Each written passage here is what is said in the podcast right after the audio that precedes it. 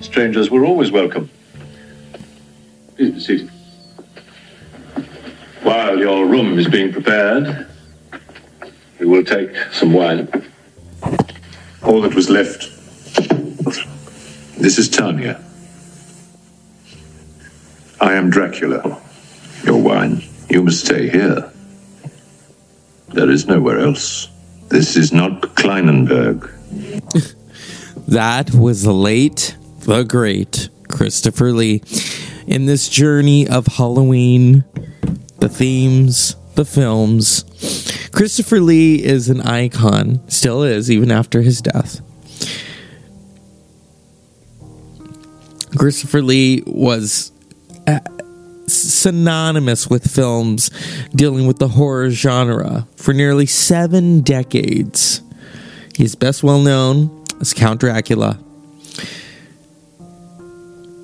He's also known for the James Bond film The Man with the Golden Gun, Count Dooku in the Star Wars prequel trilogy, Saruman in the Lord of the Rings trilogy, and the Hobbit film as well. So how did this man from London, England become this horror icon? Well, we're going to talk about that. Why are we going to talk about Christopher Lee? Because he's an icon. When we think of Dracula, yes, in the beginning it was Bela Lugosi, Christopher Lee, and others. Because Christopher Lee played Dracula so many times, and then Bela Lugosi continued even in the Ed Wood films, they are synonymous with that character. Christopher Lee, you know, his personal life is very, very interesting. Very interesting. And we're going to get into that because, you know, he served in World War II. And in many interviews would discuss it. And the missions that he was on. In fact, right here I'm reading, he was tasked with helping to track down Nazi war criminals. Of this time with the organization, Lee said, we were given the dossiers of what they had done and told to find them, interrogate them as much as we could, and hand them over to the appropriate authorities. We saw these concentration camps. Some had been cleaned up and some had not. It says here he retired from the RAF in 1946 with the rank of flight lieutenant. So he talks about, in fact, one time a director said to him, just imagine what it would be like to be stabbed in the back. And he says, I don't have to imagine that because I have been. And the director was kind of put off when he said that, like, oh. And that's when he started to talk about his military life. And here, you know, and he was, Christopher Lee was a very tall gentleman. He was 6'5". He also had that voice, you know, that operatic voice. In fact, at one point and later in his life, he was making heavy metal albums. Very interesting. I think we all know him from the Lord of the Rings films, but then there are those of us, such as myself and Jason Almy of Shit Happens When You Party Naked, who know him from The Man with the Golden Gun, you know, the Roger Moore series of James Bond films. It was only a few years ago that I discovered Christopher Lee's Dracula. I think we've all seen, I've seen Gary Oldman's Dracula, I've seen Frank Langella's Dracula, even Bela Lugosi's. But there was something about Christopher Lee making it his own, probably because he had that voice. You know how Laurence Olivier, with him, it wasn't about motivation, it was about, you know, okay, you're going to learn how to fence and sword fight like Hamlet. And then the voice, how to project your voice a certain way. And Christopher Lee was able to do that. You know, he did so many different roles and he played a lot of villains. You know, he did the Hammer film series. His first was The Curse of Frankenstein, in which he played Frankenstein's monster. And then, of course, with Boris Karloff, the icon himself, The Corridors of Blood. I mean, the titles alone It was in 1958 that he began his run as Dracula. I've seen those films. They're so interesting. After an absence, he returned to the role of Dracula in Dracula, Prince of Darkness in 1965. Lee's role has no lines. He merely hisses his way through the film. Stories vary as to the reason for this. Lee states he refused to speak the poor dialogue he was given, but screenwriter Jimmy Sangster claims that the script did not contain any lines for the character. His roles in the film Dracula Has Risen from the Grave, Taste the Blood of Dracula, and Scars of Dracula all gave the Count very little to do. Lee said in an interview in 2005, all they do is write a story and try to fit the character in somewhere, which is very clear when you see the films. They gave me nothing to do. I pleaded with Hammer to let me use some other lines from the Bram Stoker novels. Occasionally, I sneaked one in. Although Lee may not have liked what Hammer was doing with the character, world audiences embraced the films, which all were commercially successful. Oh my. Lee starred in two further Dracula films for Hammer in the early 1970s, both of which attempted to bring the character into the modern-day era. They were not commercially successful. Dracula AD in 1972 and The Satanic Rites, oh my, of Dracula in 1973. The later film was tentatively titled Dracula is Dead and Well and Living in London, a parody of the stage and film musical revue.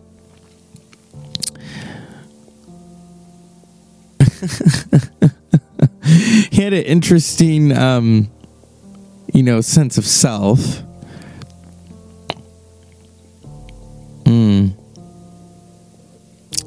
My.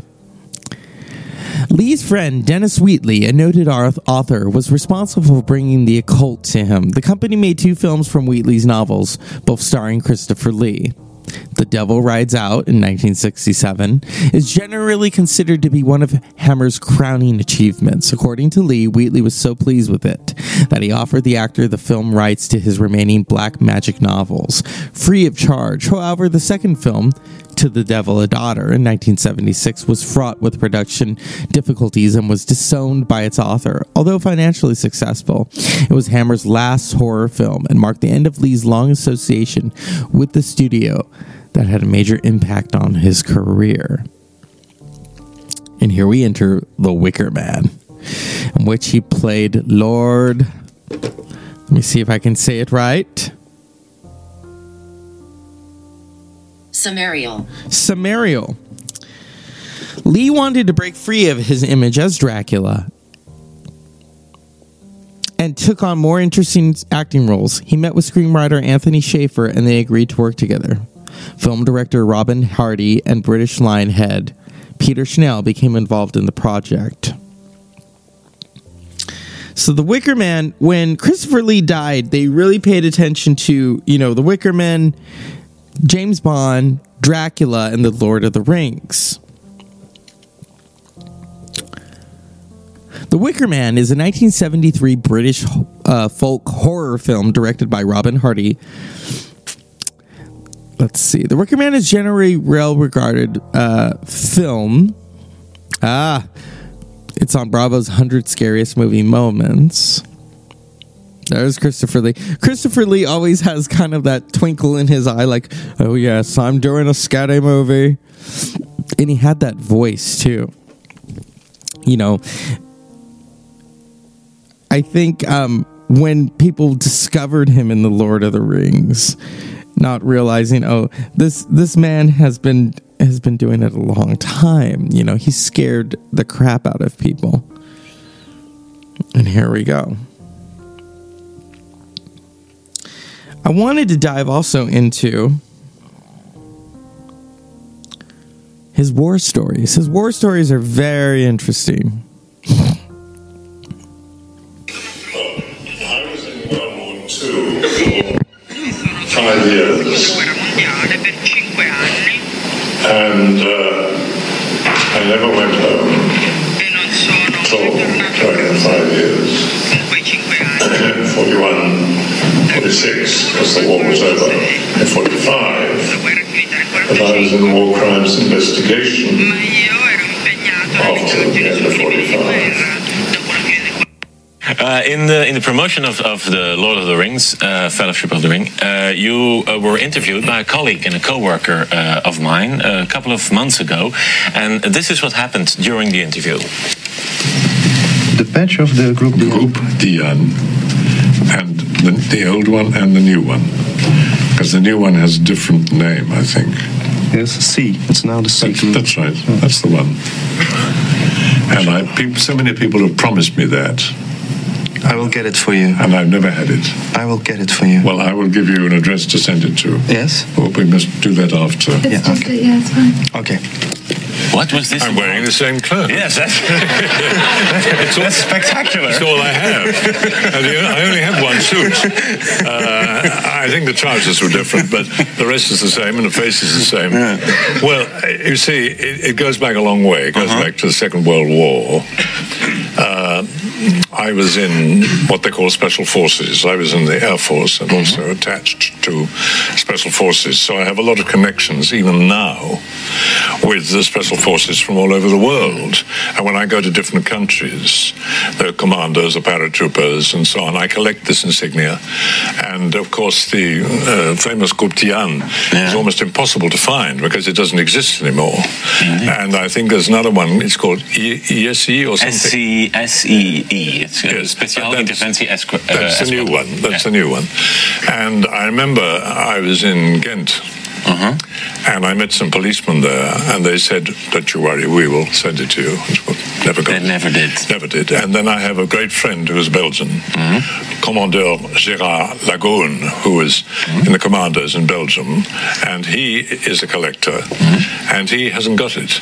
And he has been trying for 10 years to get it, and he hasn't got it, because I collect insignia from special forces the world. All over the world, you know, anti-terrorist. Well, Mr. Lee, Bart is a man of his word, and he has asked me, he could not be here tonight, but he has asked me to give you these, and I hope you will be happy. Oh, is this what you required?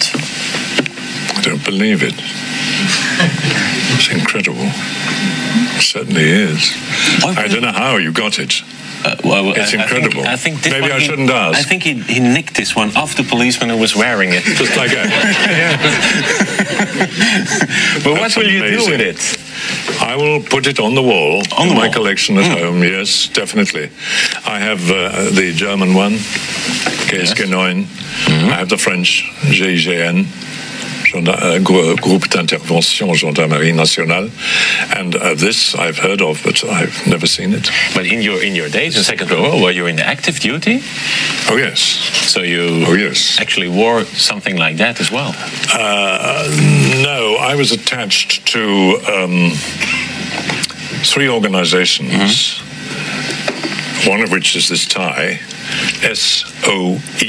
SOE, which is Special Operations Executive, and I was in Yugoslavia the last year of the war with Tito as a British liaison officer. I was also attached to the SIS, the British SIS, and also to a unit called Popsky's Private Army. Very famous, but very strange. Yes. About 100 people. And I was backwards and forwards between the Air Force and the Army and all these groups. And even now, when I go to certain countries and I meet certain people, they say, well, can you prove that you were, part of all this? And I always carry on me the identification. There it is. The membership card of the SAS. CFFC Lee. That's right. It's very useful because if I want to go to military headquarters or police headquarters, they say, "Who are you? Well, you're an actor, but why are you here?" Yeah. And so on. Do you have any reason? And I say that. And they let you. And it works all over the world. That's amazing. And it certainly has here. It's unbelievable. This. I mean, this is the greatest treasure I've ever had. It's incredible. I'm really grateful. Well, I cannot tell you how grateful I am. It was a small effort for us. No, but a big effort. It must have been. It must have been. And that's the interesting part of Christopher Lee's life. You know, he had a very long life. He was born on May 27th, 1922, died June 7th, 2015. Now let's look into, if we can find it, one of his he had a very long career. And The Wicker Man is part of that. Now, those children out there, they're jumping through the flames in the hope that the god of fire will make them fruitful. Really, you can hardly blame them. After all, what girl would not prefer the child of a god to that of some acne-scarred artisan? And you encourage them in this? Actively. It's most important that each new generation born on summer hour be made aware that here the old gods aren't dead. And what of the true god, to whose glory churches and monasteries have been built on these islands for generations past? Now, sir, what of him? Well, he's dead. He can't complain. He had his chance, and in modern parlance, blew it.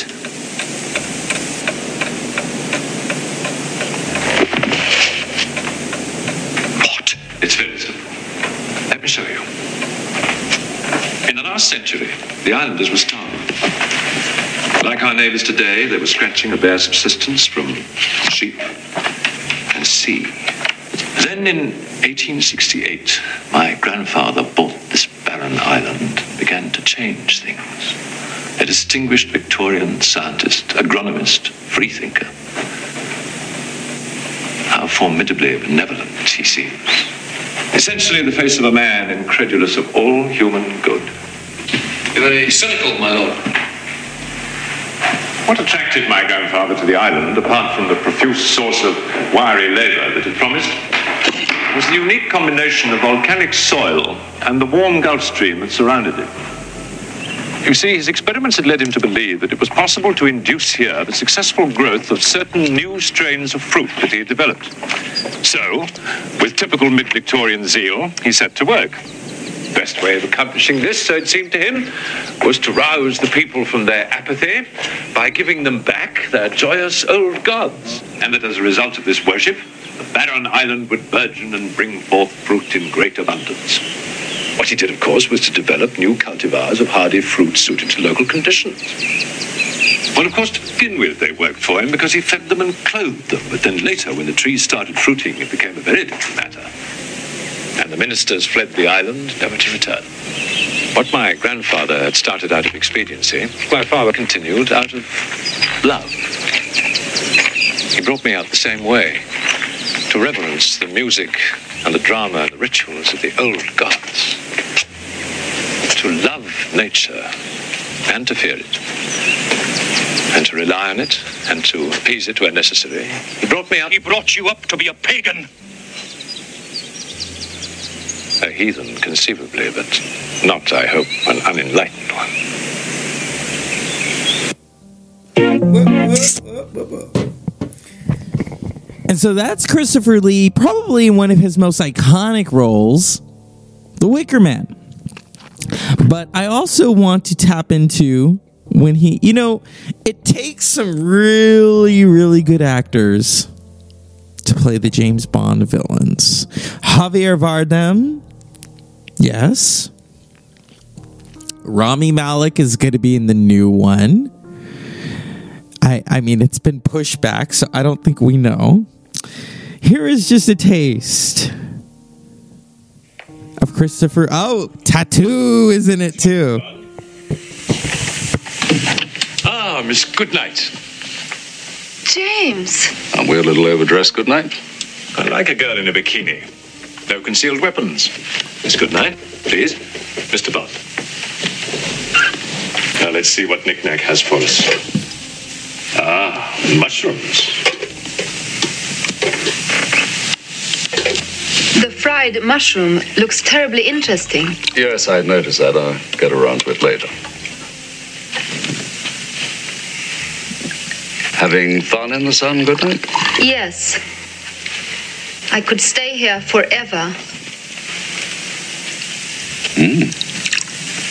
Excellent. Slightly reminiscent of a 34 Mouton. Then I must add it to my cellar. You live well, Scaramanga. At $1 million a contract, I can afford to, Mr. Bond. You work for peanuts. A hearty well done from Her Majesty the Queen and a pittance of a pension. Apart from that, we are the same. To us, Mr. Bond, we are the best. There's a useful four-letter word, and you're full of it. When I kill, it's on the specific orders of my government. And those I kill are themselves killers. Oh, come, Mr. Bond, you disappoint me. You get as much fulfillment out of killing as I do, so why didn't you admit it? I admit killing you would be a pleasure. You should have done that when you first saw me. But then, of course, the English don't consider it sporting to kill in cold blood, do they? Don't count on that. There we go. We don't want the music in it now, do we? And of course, you ought to see me with the .357 Magnum. I'm awesome. When Wormtongue rises up and comes up behind Saruman to stab him, of course it was my job as director to talk to Christopher Lee and to explain to him what I wanted. So I started to go into this long explanation about what sort of sound he should make when he got stabbed. I seem to recall that I did say to Peter, have you any idea of what kind of noise happens when somebody's stabbed in the back? And I said, well, because I do. Oh, yeah. It's not. Ah, no. Like that. It's because the breath's driven out of your body. He proceeded to sort of talk about some very clandestine part of World War II. He used to be in the British Secret Service, whatever they were called, the OSS. He seemed to have expert knowledge of exactly the sort of noise that they make, and so I just sort of didn't push the subject any further. I just said, well, you obviously know what to do, Christopher, so I'm sure you'll do it great, and he did. And see, that's... You know, there are these great actors, Christopher Lee, Ian McKellen in The Lord of the Rings. Yes, green screens. And, you know, what's interesting is Christopher Lee and Ian McKellen, they were doing this long before the green screens, long before the CGI. I mean, you look at someone like Ian McKellen who would do it on stage. You know, when you're a stage actor, you have to make it believable by your wording and your voice doing the text. And so Christopher Lee had this really great voice. Hence, he could do, you know, the heavy metal. He could sing heavy metal. There's one movie where he's singing about drinks and he's singing about Mai Tais. And I thought it was hilarious. But, you know, he is the king of horror films. You know, a lot of these horror films, the icons attached to them. I mean, you know, you look at someone like Janet Leigh will be forever associated with Psycho.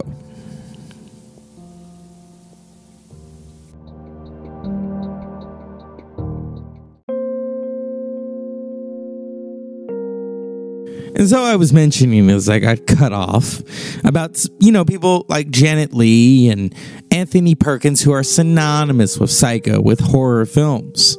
Christopher Lee, in 2009, said of horror films today are obscene. Although his name is synonymous with horror, Christopher Lee once said to CNN, he doesn't have much desire to see pictures that fall under the genre these days. The 87-year-old at the time, who helped Britain's legendary Hammer Studios breathe new life into the horror genre in the 1950s, says he rarely watches horror films.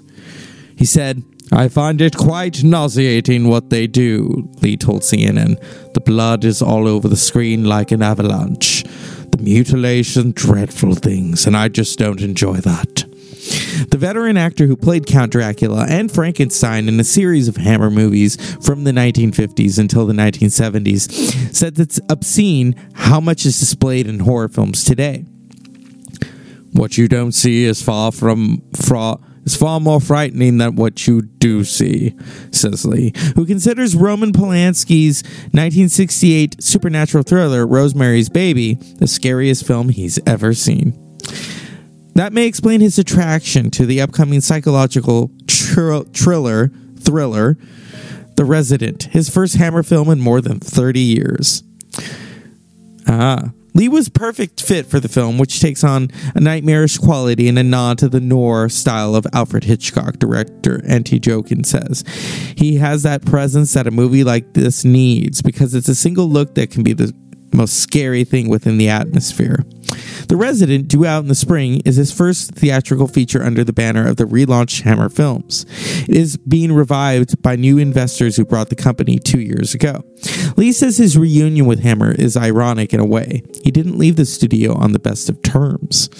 I'm not going to go into it, but take it from me, they ruined it, he says of his last Hammer film. Bizarre, 1976 cult classic, To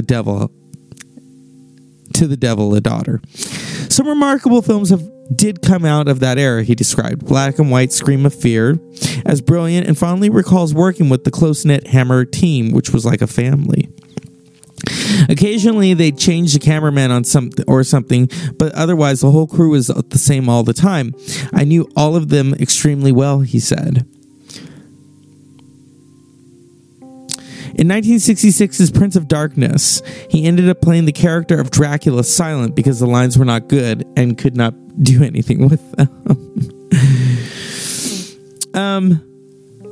The film was instrumental in launching a golden era of the production house, whose films with gothic qualities and use of the vibrant colors helped revigorate the horror genre. But the movies began to seem outdated as movies like The Exorcist and The Omen came on the scene, and Hammer produced his last film in 1976.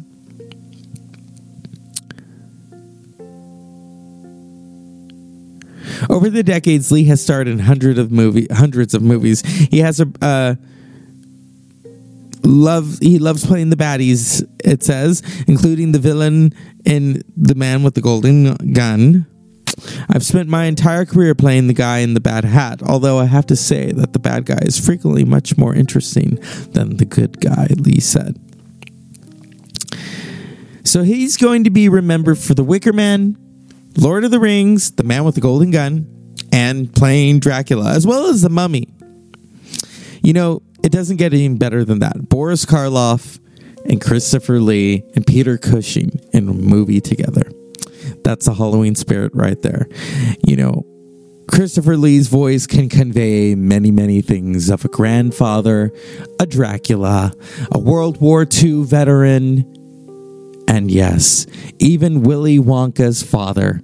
And if you've watched Willy Wonka, you'll see Christopher Lee. As always, unpleasant dreams.